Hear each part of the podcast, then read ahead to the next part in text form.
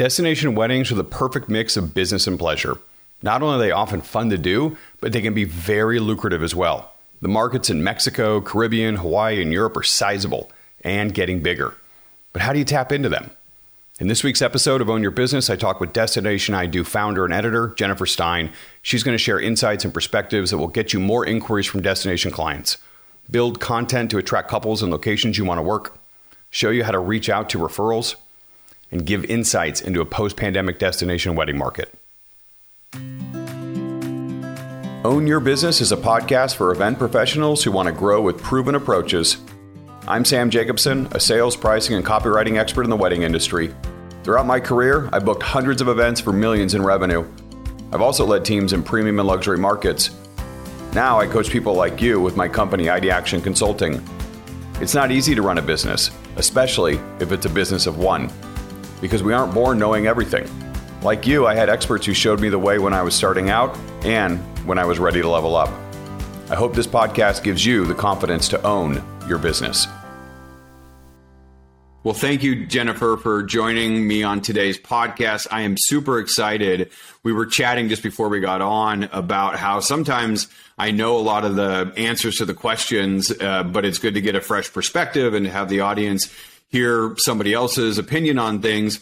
I'm genuinely interested in what you have to say on a lot of the questions that I've given you ahead of time because I'm going to learn a ton and I'm super excited for the audience to get that information as well. So thanks for taking some time out of your schedule. I know you've got a lot going on. Oh, of course. And now the pressure's on, Sam. Like put it on there. I hope I teach you something. well, you, you always do every time we talk. Now, you and I have known each other for, gosh, going back maybe seven, eight, nine years. Uh, We tend to run into each other at uh, Engage specifically and, and other professional uh, uh networking and conferences. Uh, but for those of you who don't know you, I'd love for you to share a little bit of background on your connection with the wedding industry and, and, and what you do day in, day out with uh, couples and wedding pros? Yeah, so I started many, many moons ago. I won't give you the exact date, but in college, I was a wedding planner and at a golf course that I worked at. And so that was my like very first introduction to the wedding industry. And uh, from there, I started working at a publishing company uh, that was here based in Arizona. And I fell madly in love with publishing. And so after about five years there in 2004, I launched Destination I Do along with my business partner. And, you know, from there, it's been 18 plus years and I'm the editor in chief and owner of Destination I Do. And so all of what we do is destination wedding, honeymoon, romance, travel. That's basically what we feature. And so our reader is the destin the engaged destination wedding couple. And so we work with a lot of photographers, wedding planners, venues, um, not only to market and advertise their businesses, but also to, you know, interview them as experts on our podcast, on our website. We honestly rely heavily on the expertise of the vendors that are out there doing these destination weddings. And when we started this business 18 plus years ago now, destination weddings looked very very different. I mean we're talking all inclusive packages um, vegas elopements. They were not nearly the events that like you see today. I mean today it's it's so much detail so much um, personality people are going all over the world. They're not just going to vegas to elope although they're still doing that. Um, it's the bedrock of the destination wedding industry. So you know it, it really it really does look so different. Sam it's crazy. Well I love that. And, you know, I, uh, before we get into the meat of this, and I do have a real question, uh, did you know that I actually wrote for a magazine in Arizona in 2001? It was my first job out of college. It was Arizona Foothills Magazine. Oh my God, it's still around. Or I think it's now- still around. Yeah, it is. It is. Like I've I've seen it. I've read it. I've had it delivered to my mailbox. So look at you. I have I have some clippings from way back when, and, uh, and, and I remember I wrote a feature article on the the rise of digital cameras. Uh, that's oh that's how long ago that was.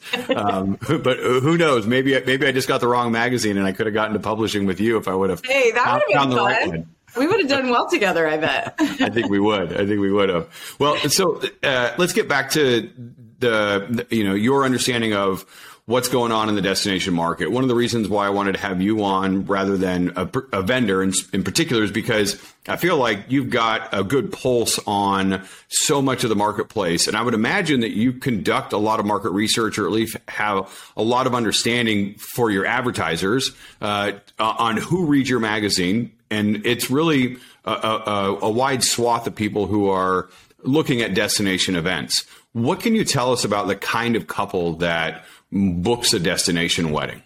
Well, oftentimes they are you know, there are people who love to travel, they want to experience other places. Um, oftentimes they've moved away from home. And so, you know, for the younger, the younger reader, they've moved away from home. And so a destination wedding, kind of why they've chosen it is because they'd have to travel back home for their wedding anyway. Uh, and so it kind of creates a neutral ground for the couple that you're not choosing their hometown or your hometown. And so it also gives if everybody would have to travel to you to where you're now located, why not go somewhere exciting? I mean, if you live in like Detroit, no offense, Detroit, but I mean, uh, why not go someplace that's got, you know, castles or a rainforest or, you know, whatever. So a lot of, a lot of couples, it, it just makes sense to do a destination wedding. A lot of them have chosen it because it's a good way to pare down the guest list. They're the one footing the bill. And so they don't necessarily want, one of their parents' friends they've met one time to be invited. And so for them, they're like, you know, let's do a destination wedding because the guest is much less likely to travel to the destination if they hardly know you. It's it's a commitment for the guest. It's an expense for hotels, their travel, time away from work. And so having that smaller guest list makes a lot of sense for people. Um, and they also want like that experiential travel experience. Experiential was a buzzword in 2019 and it's not going away. it's 2022 and it's alive and well. Uh, so these couples want to experience the destination that they're in with their group. So they're doing a lot of like pre and post activities. Um, they're doing catamaran tours with their group. They're, uh, you know, helping people extend their stay way past the wedding. It's not just about that one event. It's about the entire experience. They want way more than a chicken dinner and a ballroom experience. I mean, you're talking, and I'm like, this. I want to do this. Somebody invite me to a destination wedding. We're actually going to uh, one of our mutual friends' weddings down in uh, Mexico uh, next week, and it's that's exactly what what's happening. Uh, yeah. Katie and I, we had a, a, a, an elopement, a micro wedding with just our kids and a couple of friends who married us. Uh, in Oregon, uh, but we had actually planned something in Costa Rica. That's we had a oh, catamaran, like you know, we had the whole thing kind of set up. My brother and his his wife they got married in Mallorca. Uh, exact same thing. Uh, you know, I worked at a destination venue, a regional destination venue on an island in one of the top destinations in the Pacific Northwest, San Juan Islands, and and and all the things you described are what it is that we saw our our couples do. I think you know to tie it in to uh, anybody who's listened to me talk about the, the the reasons why people buy is that we're all driven by some sort of underlying psychological motivation. And uh, you know what I learned in my applied behavioral economics program are the there are these nine core motivators. And out of the nine, I found four that are uh, predominant in the wedding industry: uh, belonging, which is a connection with with other people; uh, mm-hmm. autonomy, which is uh, freedom and independence to do things your way whenever you want to do them with whomever you want. Uh, there's also esteem, which is recognition from others, and then engagement, which is to indulge in life's pleasures. Mm-hmm. And if you go through and you think about somebody who's motivated by engagement, the things that they want to do are push pause on daily life and create an opportunity to engage with the world around them, with the cultures, with the, the people that they love and care about the most, with activities, mm-hmm. uh, with things that excite the senses. And so you go through it, like I'm listening to you talk about who the destination couple is. And it's somebody who is motivated by engagement. They want to push pause, not just on their life, but all of their friends and families and go, Hey, we're going to create this fantasy land for us to have fun and connect with for two, three, four days. And we're going to be able to look back on those memories and relive them for years to come. That is what a destination wedding has really turned into. Oh, it totally has. I mean, before it was just really the wedding event. Sometimes the rehearsal dinner played a part. Now rehearsal dinners have as much pomp and circumstance as the wedding themselves. You know, it's like, it's just amazing to me how much is going into these pre and post events and how much of a bond is formed for the group. I mean, when we did a destination wedding 17 years ago, my husband and I, it's been a minute, been married a minute. Um, we, we really, we didn't realize it at the time, but all of what we created at the time was not really what was happening. You know, 17 years ago, it was you did the wedding, there was rehearsal dinner for most of the out of town guests, maybe a farewell brunch. We had an entire week of group activities. We were doing surf lessons. A group of us went to Disneyland. There was golf, spa. I mean, you name it. We did all, we had a luau. Like it was, it was there wasn't something every single day. There was an optional activity every single day depending on when people were coming or going. Some people just did the weekend. Other people did the whole week. And so for us and we had a professional photographer with us for much, much of it. And so now that's what that's almost like the norm now. Before that was like kind of right, that was like a prototype. That was the prototype. So um, you know and now that that is that is what people are wanting to experience. And so that's why it's great to have a smaller group because it's easier logistically to get from one place to another. And, you know, we saw with the pandemic, things kind of shifted to a smaller group. And we'll talk about that in a minute about what's happening in the future. But, you know, it, it does logistically make a lot of sense. It also allows that budget to go a little further. Um, when we, before the pandemic, people were spending about a thousand dollars per guest for a destination wedding. Now it's more like 1250 1500 a guest and that's that's about average uh, so you just multiply that by the number of guests and that's most likely what your budget's going to be and what's interesting about that is that it's going more towards experiences mm-hmm. rather than decor there's mm-hmm. and there's a couple of things in there that I just want to kind of pull out and hopefully make the connection for wedding pros who are listening with what you're describing and what they need to do to sell. First of all, you're selling an experience, not the the decor or not the actual features of your event. You're you're helping them get that kind of experience that they want. And and that's what you're really designing. There's also more than one day to think about when you're trying to pitch somebody on your services. You said we had a professional photographer follow us around for most of the week. So if yeah. you are trying to sell your services for photography or, or videography, you're not pitching one day's worth no. of coverage. You're pitching. I'm going to tell the like a, almost more like a lifestyle uh, approach to your event. It's not going to be just the wedding day. It's going to be the whole week. It's going to tell the, the narrative of the week. And so uh, if you're doing stationery or paper goods, you, are you're, you're helping them provide invitations and uh, personal branding for an entire you know, experience that involves arrival at the hotel and transportation to and from events and you know pre parties and post parties. It's not just an invitation suite. So whatever it is that you're doing with destination events, you've got to remember that you're selling an entirely different thing than if you're selling a ballroom wedding down the hall that people are going to just on Saturday afternoon and evening. Right. And decor is important for sure. I mean, I definitely think that there's, you know, the budget is stretched with some of the experiential things where it isn't in a hometown wedding because they're not doing those things. And so maybe they're, you know, putting in more, you know, uh, ceiling arrangements and things like that.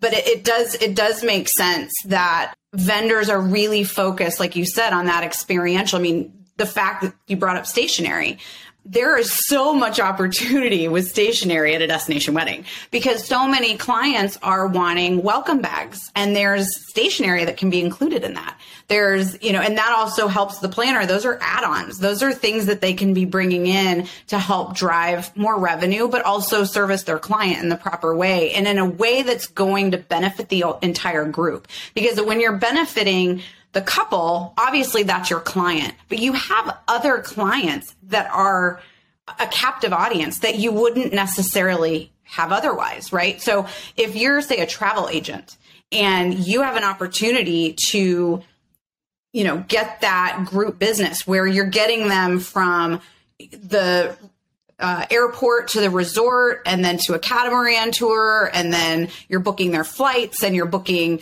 uh, inter island flights or whatever the case may be depending on the destination. You have the ability then to impress the shit out of them so that they come back and use you for their own personal travel or they use you for their daughter's destination wedding that's two years from now because you did such a great job they're remembering you. So you have this captive audience and an opportunity to sell way past the client that you're currently working with I think that's such good advice because there's more touch points too for mm-hmm. you over the course of number of days or number of events. And also the guest is more involved in the experience of attending the event and, and they, they get caught up in it and wrapped up in it. And it's like they forget about the other stuff. I feel like sometimes, and, and I used to sell, I used to use this as a sales line when I would uh, sell for the, the destination venue in the Northwest is that, you know, this is the kind of event where people don't just what you know set an alarm 30 minutes before the ceremony you know throw a suit on go out get some free food and booze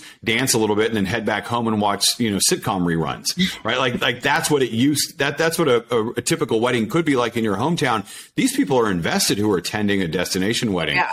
They're, they're, they're spending a day to travel, day to travel back. They're spending thousands of dollars on flights and hotels and rental cars or whatever it may be you know they they want to be involved they want to understand what's going on and they're paying more attention to what's happening for a longer period of time right and their expectations are there i mean they they may not think it overtly but subconsciously they're going i'm putting a lot of investment into attending your wedding I really hope that I get a decent drink. I really hope. And so oftentimes couples have way more planned than a decent drink in an open bar. They're they're really going to you know hopefully wow their guests with amazing entertainment or uh, you know surprises where they're sending hangover kits to their room and, and little things like that. I mean, there's so many opportunities for for the couple to wow their guests, for wedding planners to upsell different things, um, for entertainers to, you know, not just come for the wedding event, for them to have entertainment at the rehearsal dinner or, you know, at the pool party, whatever the case may be. There's just, there's so much opportunity for every single vendor. It's not just the planner. It's not just the hotel there's there's opportunity across the board for like we talked about before the cinematographer the photographer to get additional days on the ground. Yeah. So think bigger. You know, think get yeah. get outside the box of the ballroom and and the one day and start looking at this as a true destination experience that lasts several days for more people than just a couple that are getting married. You have the opportunity to do so much more. Uh, tell me, Jennifer, what you know, what kind of time frame are people looking at to you know uh, from uh, I'm gonna I'm gonna book my my my wedding date and uh, you know how many months out is that? Do they do they do they start planning their wedding? Well, it's honestly because of the pandemic, this has gone sideways, right? So. Mm. We had people that had planned on getting married in April of 2020 who had to postpone three times.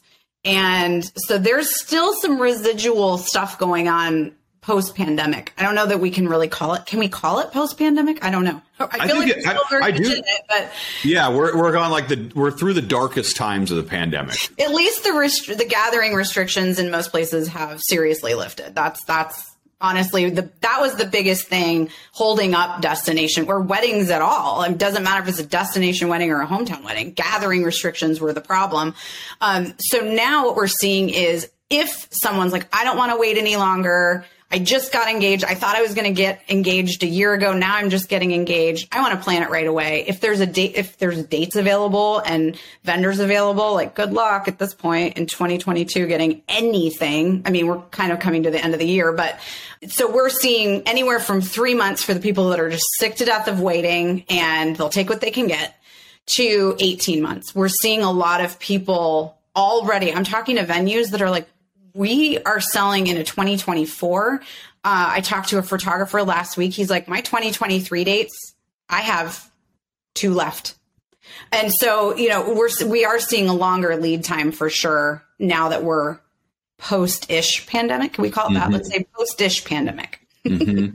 Well, and that, and does that fit more in with the timeline pre pandemic of how long people were looking to book their, their weddings? Yeah, I mean, again, it just depends on the couple. It depends on the destination too that they're looking to go to. Okay, uh, tell me more it, about that.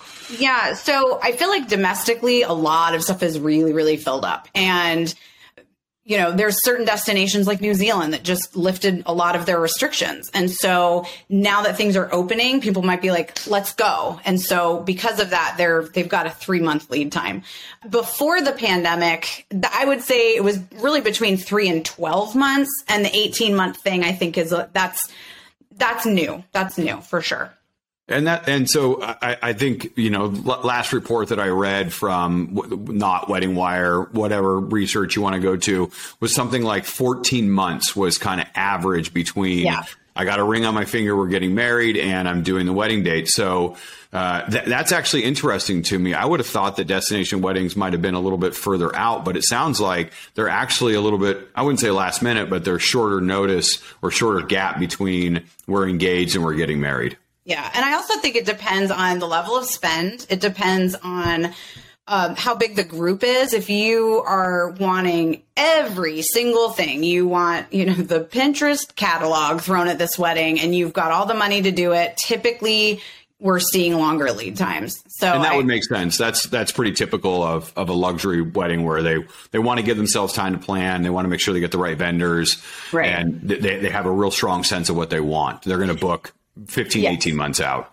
And because the guest experience is important to these couples, they don't want to give their their friends and family no time to prepare for their destination wedding. If you're only giving someone 3 months and they've, you know, the people that are attending have kids in school or, you know, those kinds of things, it, it's it's good form to give people a long lead time when you're doing a destination wedding, especially if it's to a place like Europe or outside of the country and there's more effort on everyone's part to get there. If it's a drive market wedding, let's say you're going from, you know, LA to Palm Springs or Phoenix to Sedona or something along those lines, those usually it's it's okay if you give someone three months notice. That's that's not a problem because they're just jumping in their car and, and going away for like a long weekend.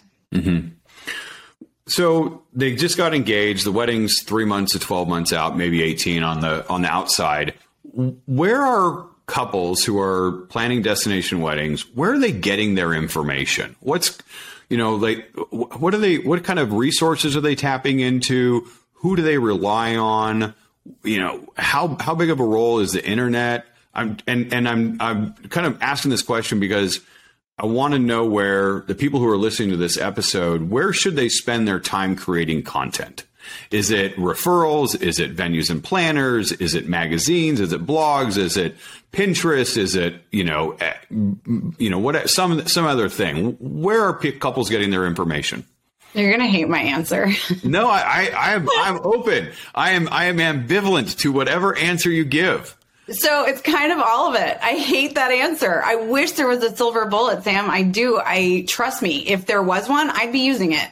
But really, it depends on where the couple is at in their planning. There's different stages, right? So at the very beginning, these couples are taking a drink out of a fire hose. I mean, they're going on the internet, they're Googling things, um, they are jumping on social media, they're trying to align themselves which, with which blogs and websites they're going to follow or influencers that they're going to follow. Um, they're start they're basically in that information gather stage and they're also trying to figure out their style where they want to go if they even want a destination wedding. So some of them may say, well, I think I want a destination wedding and I think I want tropical. So they're at that stage. And then the further they get in their planning, now they know they want, you know, Cancun and they want this specific resort, that kind of thing. So it kind of depends on where they're at and they're planning. They're even listening to podcasts. There's a lot of people that if they have a long commute, they're sick to death of like the Spotify commercials because they're too cheap to get a subscription like me. I like have a fundamental problem with having to buy a subscription to one more thing. I just can't do it. And I love music. You'd think that I'd have like I'd be the first one in line for it. But they're listening to podcasts. So they want to hear the experts talk about different things. And so it's helpful to create evergreen content where if they're at the very beginning of their planning, is a destination even destination wedding even right for you? Or what are the 10 pros to a destination wedding? Like content like that can be really helpful. Um, and then you have to look at the next stage of the planning. Now they are closer down to getting down the aisle. Maybe they've found the planner that they really, because they did some searches on social media or they found somebody, um, they perhaps read an article and this person was listed as an expert. The planner then becomes a huge, huge, huge integral part of the information gathering. Like they literally, I always give this analogy. They take the Cheesecake Factory menu, which you've been to a Cheesecake Factory menu. It's a it's a spiral. Never been to one. I've never been. My brother worked at one. I've heard oh. it used a lot in examples. I know what you're talking about, but for the record, I've never been in one. It's literally a spiral bound notebook of menu items. So you're like page, you know, 75 is what I want, you know. So it it's it takes a while to get through their menu the planner takes that let's pretend that's the number of vendors you're looking at. You don't even know like as a as a couple who you're going to choose. And so the planner by talking to you learning your budget learning your style learning the way you interact with other humans they're going to take that cheesecake factory menu and they're going to pare it down to an In-N-Out Burger menu. And then kind of give you those options. So they are the ones that really pare down that information from the taking a drink out of a fire hose to a drip, right? And so they're super, super integral. And photographers can also play a very important role. Sometimes they find the photographer before they find the planner. Sometimes they find the vendor before they or venue before they find the planner. Um, and so oftentimes we find that other businesses can be really helpful in referring one another. Referrals are huge. One thing that you can kind of never beat is the crowdsourcing from people who've already done a destination wedding. Oftentimes, let's say, you know, Brad and Max they want to do a destination wedding and they just attended one. And they're going to call those friends and say, hey, help us out. So that can be really important too. So if their friends had a really terrible experience with a certain vendor or certain, you know, they they've now been through it, so they know. Um, that can either really help you in your business or hurt you in your business, depending on what kind of experience those people had. So crowdsourcing can be huge, um, and obviously the internet Pinterest. I heard your um, amazing podcast with Carolina. Oh, she's great. She's great. She's great. She's so great. And I love her passion for Pinterest because I have a passion for Pinterest as well. It's one of the only social media sites or the only that drives traffic directly to your website. You have to use it like a search engine, right?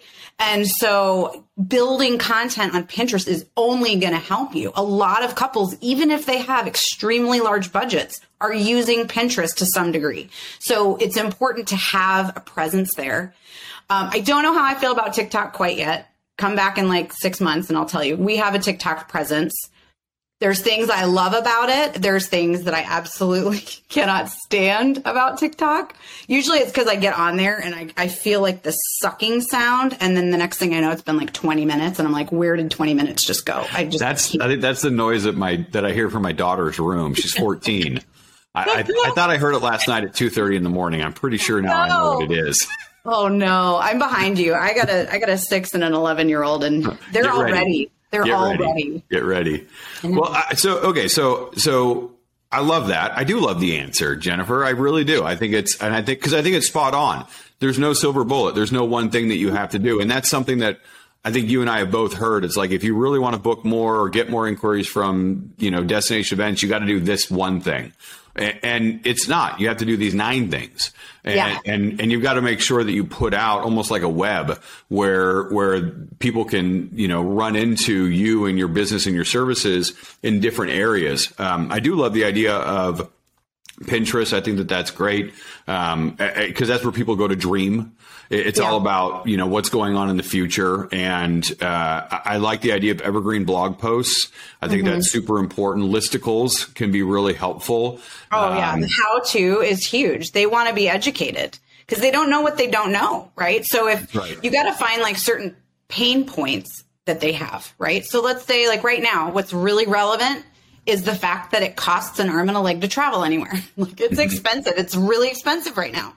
And so as let's say a travel agent to to do something, you know, what are the best ways to to uh, build in value for your guest travel or what's the what are the best um, like different apps like Hopper that you can build in travel alerts so people get the best price for their flights, like things that you find that pain point that that couple is dealing with and you build content around that because they're Googling those things.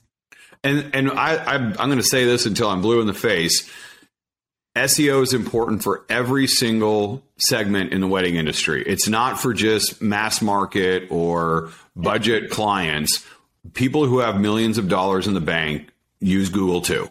And that yeah. means that they are looking for answers to questions. And if you have something that answers that question, Google is going to find it and they're going to put it in front of you. And oftentimes that is the thing that people are going to get down the rabbit hole with. And and and if you can continue to provide valuable content on your website, uh, then then you can be a go-to resource early in the decision making process. They may not book you right away. They may they may wait until they you know get a date get a venue get a plan or whatever it may be. But at some point you you will likely to have a better chance of getting booked than you know having not had that opportunity to be in front of them that early. Right. And i think too marketing right now is it's so many things. Like 15 20 years ago you put an ad in a wedding magazine and you had some real weddings shown. You, you know you were getting bookings now you've got to do 20 things in order to have that same impact and i think it's frustrating and i feel you all of you entrepreneurs out there because i deal with it myself there's so much to be done in our businesses and it gets to be overwhelming when you're like i've got 20 things i logistically have to do for my clients I don't have time to get on Pinterest right now. I don't. That's not going to happen. Like that's at the bottom of the list. And before you know it, it's been three months before, you know, since you've done anything. And now you're like falling behind and you're seeing your competitor or other people that you look up to, you know, pinning stuff away. And it's like, how, how do they have the time to do that? And I will say, what I typically do is and I actually got this tip from a very dear friend of mine, Hermione Walton, and she said, when you have too much to do, it's almost like little sound bites. You write your to do list and you figure out things that are going to take five minutes or 20 minutes or 10 minutes or an hour.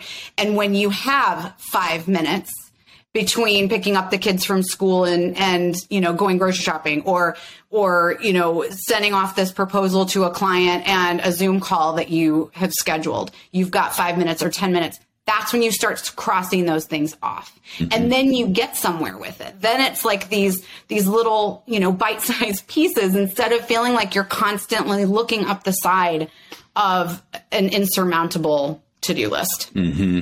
Yeah, I love that approach. I like to make a list and put make to-do lists at the very top so I can get a quick win and cross that thing right off. Yes, it's so satisfying to hear that. it's like the it best is. thing in the world. It is. Yeah. So so lots of things to do for the marketing. And I and I I really am glad you brought that up because it, you know there's so much given to you know reels and TikTok right now I feel like there's diminishing returns at some point. There's only so much. The goal of marketing is not to win the algorithm. That's no, not the goal of never, marketing. You'll never win it. That's the problem. You'll, you'll never win it. And, it. and the thing is, I think you've got to go back through and, and recognize that the goal of marketing is to get people to go to your website. And yes. there are lots of different ways to do that. It, just like the goal of marketing pre-internet was to get them to go to your storefront. Well, your your website's your online storefront, and so that's still the same goal. It's just changed uh, you know the the platform whether real, instead of brick and mortar it's now online and and as you go through and you think about it you know there are two different ways to to share information uh, and this is to use your metaphor of drinking from a fire hose nobody wants to drink from the fire hose and and frankly the fire hose is not a good way to do marketing when when you're really trying to use more of a sprinkler approach which is right. you want to you know you want to put a little bit of information out in a lot of different areas and you want to see what works especially if you're just starting to get into the destination market, you don't know if one thing is going to be better for your clients than another. And so it's good to to throw kind of a lot of different options out there, see what's working, and right. then you can double down on the top 3 to 5 sources of business for your bookings. Not your inquiries, but your bookings, which is a really important distinction. So I think that's great advice, Jennifer, on the marketing side. You know, it sucks, it's hard, it's challenging, but it but it's the right thing to do. It's the yeah. right thing to do to make sure that you are putting a variety of uh, you know options for people to hear about you. Well, and to kind of piggyback on what you're saying with you know putting your your content on a lot of places, there's so many different directories out there that you can be getting free exposure, right? If and so use all of those. Use them all. It's not going to hurt you. It's only going to help you. But when it comes to spending your money, you need to make sure that where you're spending your money that you align with who is reading that particular blog, website, magazine, whatever the listening to that podcast, whatever the case may be. You really want to make sure and and I would say even I'd go a step further and when you're talking to the advertising salesperson, say, hey, do you have another, you know, planner that has booked with you that is, you know, got advertising with you that, that I can speak to? You know, because the thing is, there's so many times, you know, referrals are a big and references are a big deal. And you don't want to go taking your marketing budget, how big or how small it is, and giving it to a place that, for whatever reason, their numbers are smoke and mirrors. I mean, there's a lot of BS out there. There really is. There's a there's so many different blogs and wedding websites that it can make your head spin. And so you really want to make sure or conferences for that matter. You want to make sure that where you're placing your marketing dollars makes sense for the end result that you want to get. Uh, it's really good. And, and I want to highlight two things that you just brought up this idea of professional networking as a marketing expense, and, and also getting in blogs that are really uh, carry a lot of domain authority and are going to do a lot of the SEO work for you. Right. Um, you know, it may it may not be the reason why they book you, but it may be like the first time that a couple is uh, you know made aware of your services. There's also a lot of social proof in being put onto a list on a, uh, a, a site that has a lot of authority, and so um, those, those, are those are good things. Tap into the free stuff, and if you are going to spend your your money uh, and, and, your time and, and effort, uh, make sure that you're putting it into the right place. That's going to align with the kind of couples that uh, that you know that you you have a chance to book. Well, and branch outside of the wedding industry. There are, I mean, go to the New York Times and you know call read their articles, subscribe to their to their platform, and reach out to the writers of articles that align with you know the wedding industry or photography or event design whatever the case may be reach out to those writers and connect with them and get listed as an expert i mean talk about authoritative websites that are going to help you in seo new york times wall street journal i mean all of those mm-hmm. not only is there a notoriety to it it shows your clients that you're big enough to be uh, mentioned on a site like that. So don't just think local blog, Think big. Think big. I think that should be the title of this podcast. Think big. think big. I like it because it because it's all it's global. That's the beauty of destination. You you know you you can go all over the world. It's not just next door. Mm-mm, yeah. Tell me when you're going through and thinking about destination wedding couples, how are they hiring their vendors? And I know obviously it's you know not the same for for every every couple and every uh, every destination.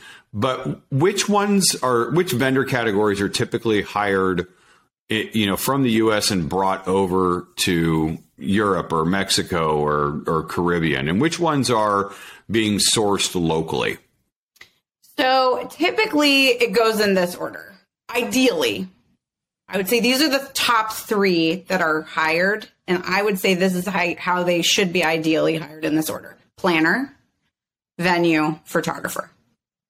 Because, and the planner first, because if you, this, I've seen this happen so many times to so many couples and so many planners, I can't even tell you, where the couple will pick the venue first, and then now the planner is totally pigeonholed. They can't go anywhere else. The, the couple's already signed with the venue, they've already got a date and sometimes planners like i don't love that venue for the following reasons. You know they, they have they're too restrictive or the things that this couple wants to do maybe that venue isn't a great fit for that. So if i if there are ever couples listening to this podcast definitely pick your planner first. Plus, they know the venues typically. They know which ones are going to be the best fit for you, or they'll find out if they are, because that's part of their job, right? And then obviously the photographer, I feel like, is usually within the top three. When it comes to what van- vendors are kind of brought over from the US to other destinations, regardless of where it is, um, it depends on the location and it depends on the level of spend. So typically, the higher the budget, the more they're bringing from the United States. They're bringing their stylist, they're bringing their hair and makeup person, they're bringing entertainment, their planner, their visual team, you know, photographer and videographer, their event designer. Um, locally sourced is typically what, from a logistics standpoint, makes the most sense. So event rentals, um, trying to ship giant tables is going to be tough, right? The florist, making sure that the florist is uh, local is oftentimes very helpful.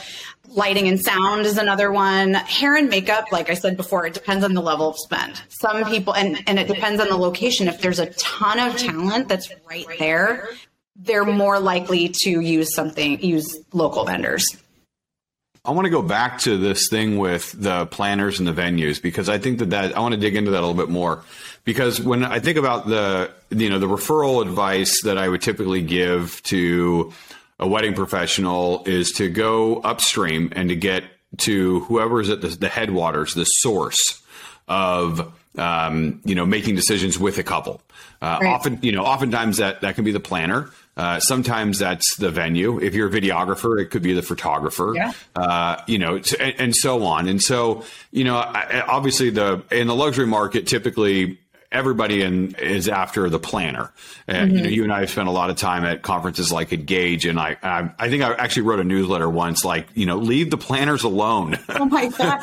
Because because they're because they're constantly they're constantly being hit on uh, to yes. get on the, the vendor list. Um, and I, I've always recognized that venues, having been a venue guy, uh, mm-hmm. that venues are really kind of an underutilized, under leveraged, under undersourced uh, supply of, of yes. referrals. Obviously, it would be nice for destination weddings to have a planner be reached out to first for all the reasons that you said right uh, especially with regards to the budget and couples don't know that mistake but you know, my my hunch is, and I, am I'm, I'm I, you can confirm or, or or told me I'm totally wrong, is that a lot of couples are making that mistake and actually are booking the venue first because it's a destination wedding. So you know, it, you know, I have this fantasy in my head of like what a couple goes through, which is that they go on vacation somewhere, they have a really great time, or, you know, they maybe they have a really wonderful experience, and uh, and they're like, you know what, we should do our wedding here, and so then then they they're like they're like they do some research on it and they figure out if it'll work or won't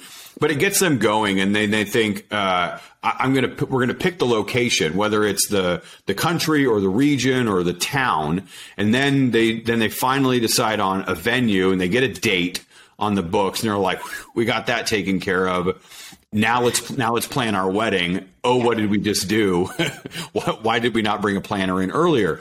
Yeah. so you know do you think that a lot of people are bringing a planner in or do you think that a lot of people are picking the venue and then trying to figure it out from there I think they're picking the venue and trying to figure it out from there. And okay, it's interesting because because the analogy you just used of like this couple on vacation or you know they get engaged and so they have like this sentimental tie to this one destination or this one particular property and they're like let's get married here. That's exactly the scenario I was going to use because that happens. Oh, good. So often. Like I, I thought that was going to be I thought that was going to be completely wrong. no, it happens. It happens very very often. I think now maybe it's happening maybe a little less than it was before, partly because there's such a push for social media and there's such a push for, you know, a lot of photographers have their work out there and you know maybe someone who's thinking they might get engaged they're just thinking this they're like oh well let me let me look at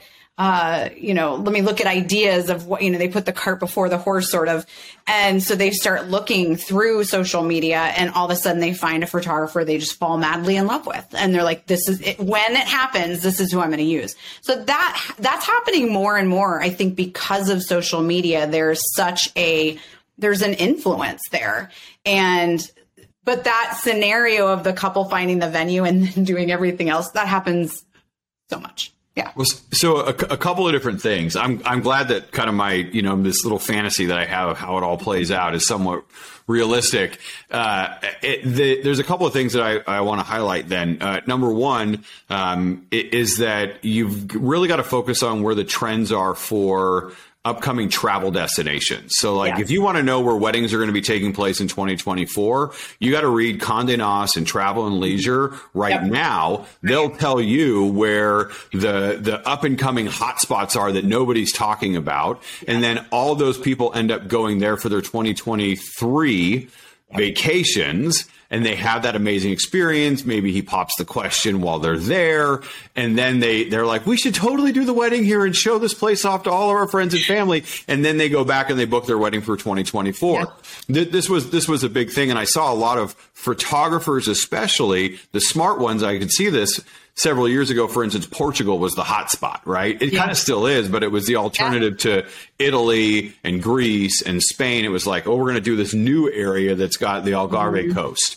And so right. you saw some of the best photographers in the world going over and hosting workshops there and doing fashion shoots there with, you know, with big uh, design houses and, and creating content. And then sure enough, what happens when people are getting engaged and looking for photographers who oftentimes are the one providing the images. They now have those hashtags or those blog right. posts with with with the SEO driven up on it. And so that that's a that's, that's just a little hack there. If you're looking, like, how do I create content in a place where I've never, you know, done a wedding? You go to the places that are going to be trends for the wedding industry two years from now by looking at what's currently on trend in the magazines, and that's right. that's just a, a, simple, easy hack. I think yeah. the other thing that I want to highlight is that while it's good to pursue the planner approach for getting referrals if you want to get more leads from qualified buyers don't discount the venues. The venues no. yeah. in, in, in, destinations are oftentimes will be doing, you know, 50, 100 events a year. Whereas if you reach out to a planner, they might be doing one or two or five events right. in that destination. And so um, not only are they being booked first, but they have a higher volume of, uh, of business going through th- their, their doors. And so, um, you know, planners, give them a break for a little while. Try and reach out to try and reach out to some venues. Uh, yeah. If you if you have a camera or or you know that you do photo or video with, uh, you have such an easy way in of just visiting the place and asking if you can walk the grounds, and then send them a bunch of you know unlimited use rights for images that you took, and put a blog post up and promote their business for them, and you know you probably won't have much of a hard time getting on their vendor list. Just don't say that to commercial photographers who get paid thousands and thousands of dollars to take those same photos. Because they're different images. they are different images. They are different images. They're different images. They can even be iPhone images. It doesn't. Yeah. It's just. It's just. You know, here as a venue, what I can tell you is that um, it's really hard to get images of your of your venue. And mm-hmm. you know, having worked at a resort, uh, more images the better. And oh, for right? Sure. And and it's it's expensive to to to get uh, photos, and oftentimes challenging to get them because you got to hire a commercial photographer. So yeah. even just snaps from your from your phone can be very, very helpful while walking around the property. They can use them on social media. Um, you know, they're they're super useful. It's a good foot in the door, and it just shows you're committed to helping them out. Absolutely. I mean, venues have a lot of pull when it comes to like you know, to your point, they're working, they're doing hundreds and hundreds of events. And so they also see the teams that work well together and the teams that don't. And so they sometimes, they'd rather work with, with vendors and professionals that are going to make them look good, right? So they oftentimes for the couple have a very great list of curated vendors that they can just hand over on a silver platter. Mm-hmm. So as you're going through and thinking about some of these up and coming places to uh, you know to go and visit and create content or connections with are there any that you see if you had a crystal ball coming out of uh, the the mobbing of uh, Europe right now, especially um, what, what, you know 2023, 2024? What do you see as popular destination ben, you know, locations? Are we are we still in you know, kind of uh, France and Italy and and Greece and the Caribbean, or are, there other countries or other regions that you see kind of on the on the frontier that that new places are going to uh, or new people are going to look for? So, because the dollar's strong right now, it oh, it does open up a lot of countries. Honestly, you're going to get you know almost a, a dollar for dollar situation uh, in in certain countries where before you weren't, and so that's that's a major benefit. Um, so obviously the the kind of the mainstay destinations that are have been and still are relevant are, you know, Hawaii, Mexico. Those are probably the two most popular uh, tropical destinations. Mexico has a ton of amazing vendors. So if you booked a, a wedding in Mexico 15 years ago, you'd be paying a lot less than you are now. But the talent and the resources there are so much better than they were 15 years ago. So there's a reason for that increase in cost. It's still a better mm. value than Connecticut or something along those lines um, that you know are kind of known for being expensive. Um, you know, Italy, Greece, always going to be have been, still are relevant. Uh, France has been still is relevant. Um, and then currently kind of having a moment, obviously London because of, you know, and, and the UK in general because of, you know, the queen and now the king. It's so crazy to think of him as a king. But anyway, well, that's a whole nother podcast to, to chat about. But, um, yeah. So anytime you see something that's kind of newsworthy, people kind of flock to that destination, right? So um, right now, Nashville is also having a moment, especially for bachelor and bachelorette parties. Really great for photographers to travel along with those. Plus, you'll probably have a lot of fun. Uh, New York State is having a moment. Like I'm seeing a ton of people traveling there just for long weekends, and you know, like you said, that's exactly what happens when you see these the the places that the the travel magazines are are discussing you got to be careful though because sometimes it's based on who's advertising. So don't always trust that. Just because you see it doesn't mean it's actually a thing. Oh i don't i don't i don't necessarily think that it's actually the hot spot. I just know that other people are reading it. Oh yeah exactly. Other people are reading it and therefore so i feel like will be in 2023 2024 spain is definitely i see it everywhere on travel magazines. And they're you know there's a lot of influencers going there. Portugal is another one you you already mentioned. Um, and then possibly new zealand. They've released or uh, gotten rid of a lot of restrictions. So that's another one where when people can't go somewhere it makes them want to go there right? Mm-hmm, so yeah. new zealand is another big one Okay. Yeah. And I wonder if, uh, you know, I don't know, but, you know, The Lord of the Rings, uh, uh you know, was photo, I think was shot there. And that was a huge, I fell in love with New Zealand based off of that 20 plus years ago. And, and I find like sometimes movies, right, where it was uh, Iceland and, uh, you know, certain islands in the, uh, you know, in the north of the Atlantic when Game of Thrones was being filmed in those areas, that, that can be a big influence on things. Well, now you have two new shows too. We've got the one on Amazon that's the Lord of the Rings. That's like, right. Yeah, exactly. Right, and now you've got the House of Dragons, which oh, so good, so good. Anyway, I love it. So, so when you see that, it's going to bring it all back again. Right, that's, that's, right, and and so, but that's the thing. As silly as it is, it's just people are picking their. Uh, it's in many ways called availability bias, and so this is a concept that was coined by behavioral economics uh, uh, gurus, um, you know, uh, uh, 30, 40 years ago. And uh, when you go through and you think about what what's popular, what people prefer is what they see most.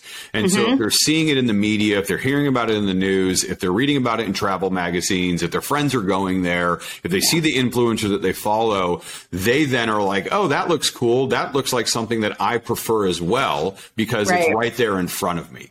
And and that's yeah. that's one of the. It may not be the best location. It may be filled with all sorts of pitfalls in planning the destination wedding, but because they're aware of it, they now like it, and they're now going to go there.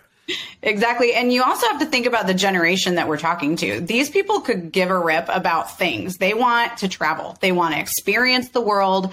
That is far more important to them. I mean, obviously some of them are going to be like, I'm going to spend, you know, hundreds of dollars on or thousands of dollars on this particular bag, but they're also going to, you know, experience the travel on top of it. And to them, if they had a choice between the two, they're going to take the trip. Mm-hmm. And that's a that's a trend that I think started, you know, 10, 15 years ago and has really been, um, you know, uh, uh, pent up by the pandemic, and now yes. is like the floodgates are open. Every, everybody wants to go out. That's we actually postponed a lot of our travel. Our family did this year, and we're putting off till next year because it was there was so much travel. It was cra- crazy uh, chaos, crazy expensive. Uh, yes. And, uh, you know, Katie and I, this time last year, we spent a month in Italy and there, we thought we, we were in Florence for four days. I've been there five or six times. We were in Florence for four days. This time we saw maybe 10 Americans while we were there. I mean, wow. it was, it was empty, but what you see now is a doubling of the normal travel that Americans are doing because they can finally leave their country in relative safety. So um, yeah. it'll be interesting to see how it shakes out. I want to go back to Mexico real quick, uh, just mm-hmm. to get your thoughts. You know, I, Cabo seems like it's definitely been on the up for what seems like years, but I noticed that there's a lot of really big hotels that are opening up yes. in in Cabo. Uh, I think Aman is or, or just opened one up or is opening one up soon. There are some other ones uh, that have really uh, uh decided to put a flag in the ground there. It, would you see that still as a destination to focus on? And what are some what are two others that you would see in Mexico that are kind of hot spots or or might be in the future? So Cabo, I mean, they had 18 luxury properties open within a span of five years. I mean, so yes, definitely Cabo is relevant. Cabo is not going anywhere. Um, it's really easy to get into. There's so much talent in the area, so it's very easy for couples to plan weddings.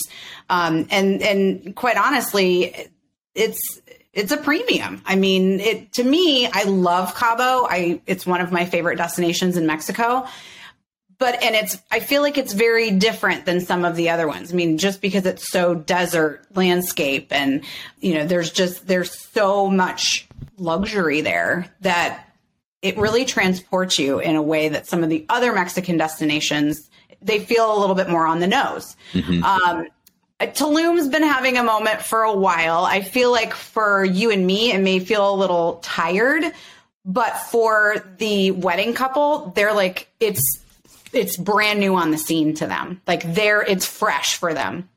So Tulum's another one to look at. Zihuatanejo is another one I would suggest people kind of, you know, start poking their head at and and looking at. So those I would say those three are are definitely very relevant right now.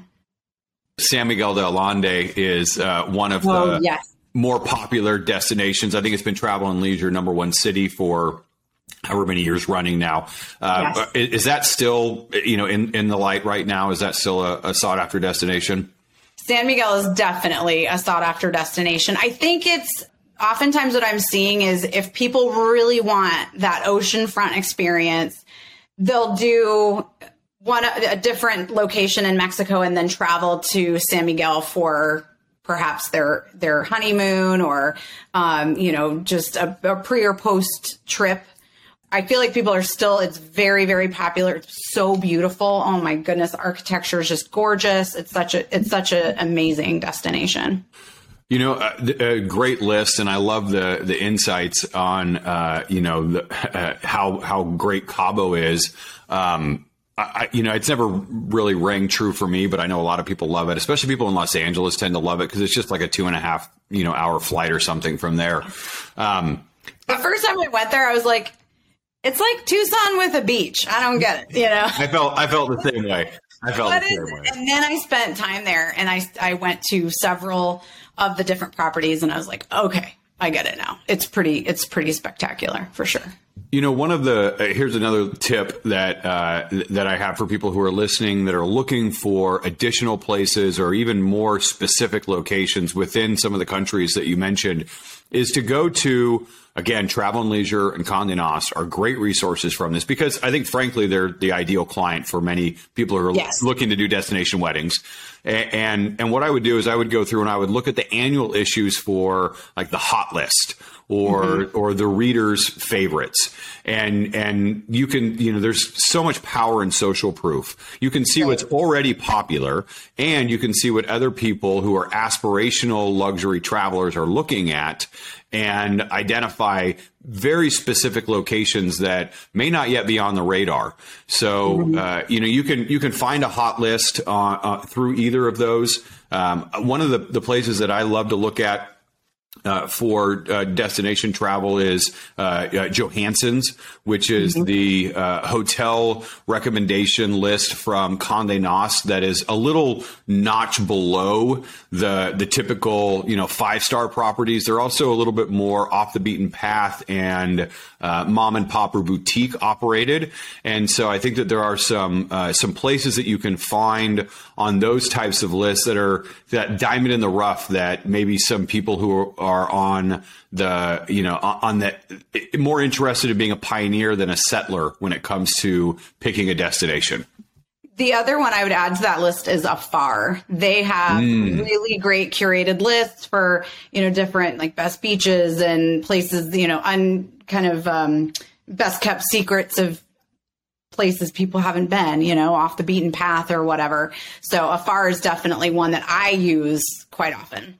I, think that's great. I, I, I, love that, and I think as you're as if you're listening to this and you're going through and you're thinking about how do I how do I you know focus the content that I'm creating, there's a lot of opportunity out there. But I think you've got to look at it like uh, you're advertising with keywords, and you want to make sure that there's high interest but low competition.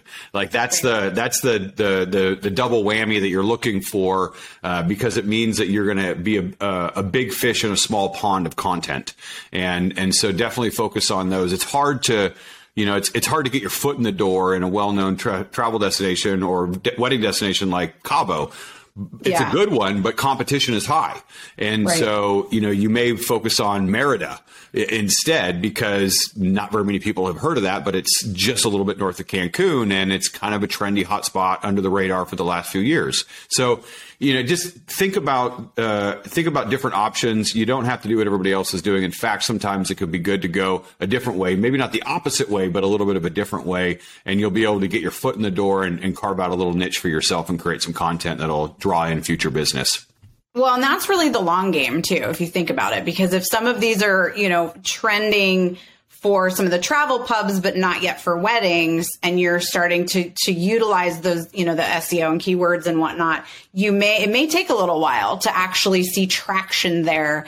And and in that while you're in that in between time, I mean, one of the things that I would say because a lot of people are like, well, how do I get into destination one? Is like you've got you've got to two words go there. You have to go there. Like if you haven't been there, how can you sell it to somebody else? You know what I mean? I love that. And I, and I was just going to ask as we kind of wrap this up, like, you know, what, what are, what's, you know, your top piece of advice for somebody who's looking to get their foot in the door with destination or somebody who's done a little bit of destination and now has the destination wedding bug and want they want to do more work there yeah.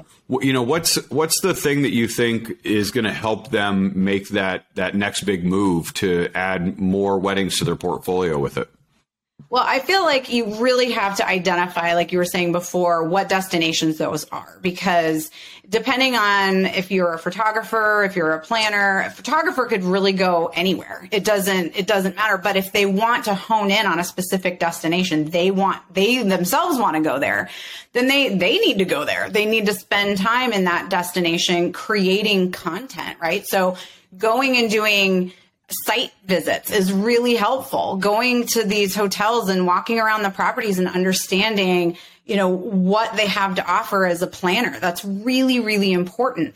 Um, and just connecting with the local vendors there, understanding who you would recommend. And oftentimes, if you take the time to invest in them, they're going to take the time to invest back in you and they're going to feel like there's this authentic relationship there.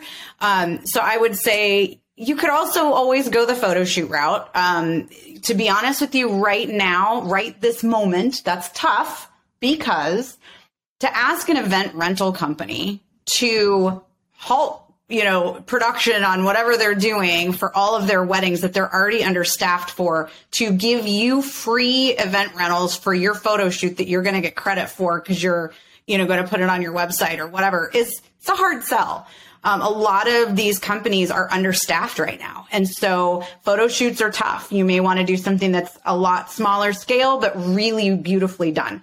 Um, and so photo shoots are a great way to kind of get your foot in the door, really logistically plan something that's, uh, you know, even though it's not a real wedding, oftentimes photo shoots, there's, there's crossover as to how they work and operate, right? So I feel like if you're going to do something that can be helpful. You can also, and I, I say this with, I say this with love. If you're going to go on a fam trip, which is short for familiarization for those of you that don't know what a fam trip is. So oftentimes a resort will invite groups of people, wedding planners, media to come to their resort to experience it for a period of time so that they can turn around and sell it to their clients. It's a great marketing tool if and only if it's done correctly.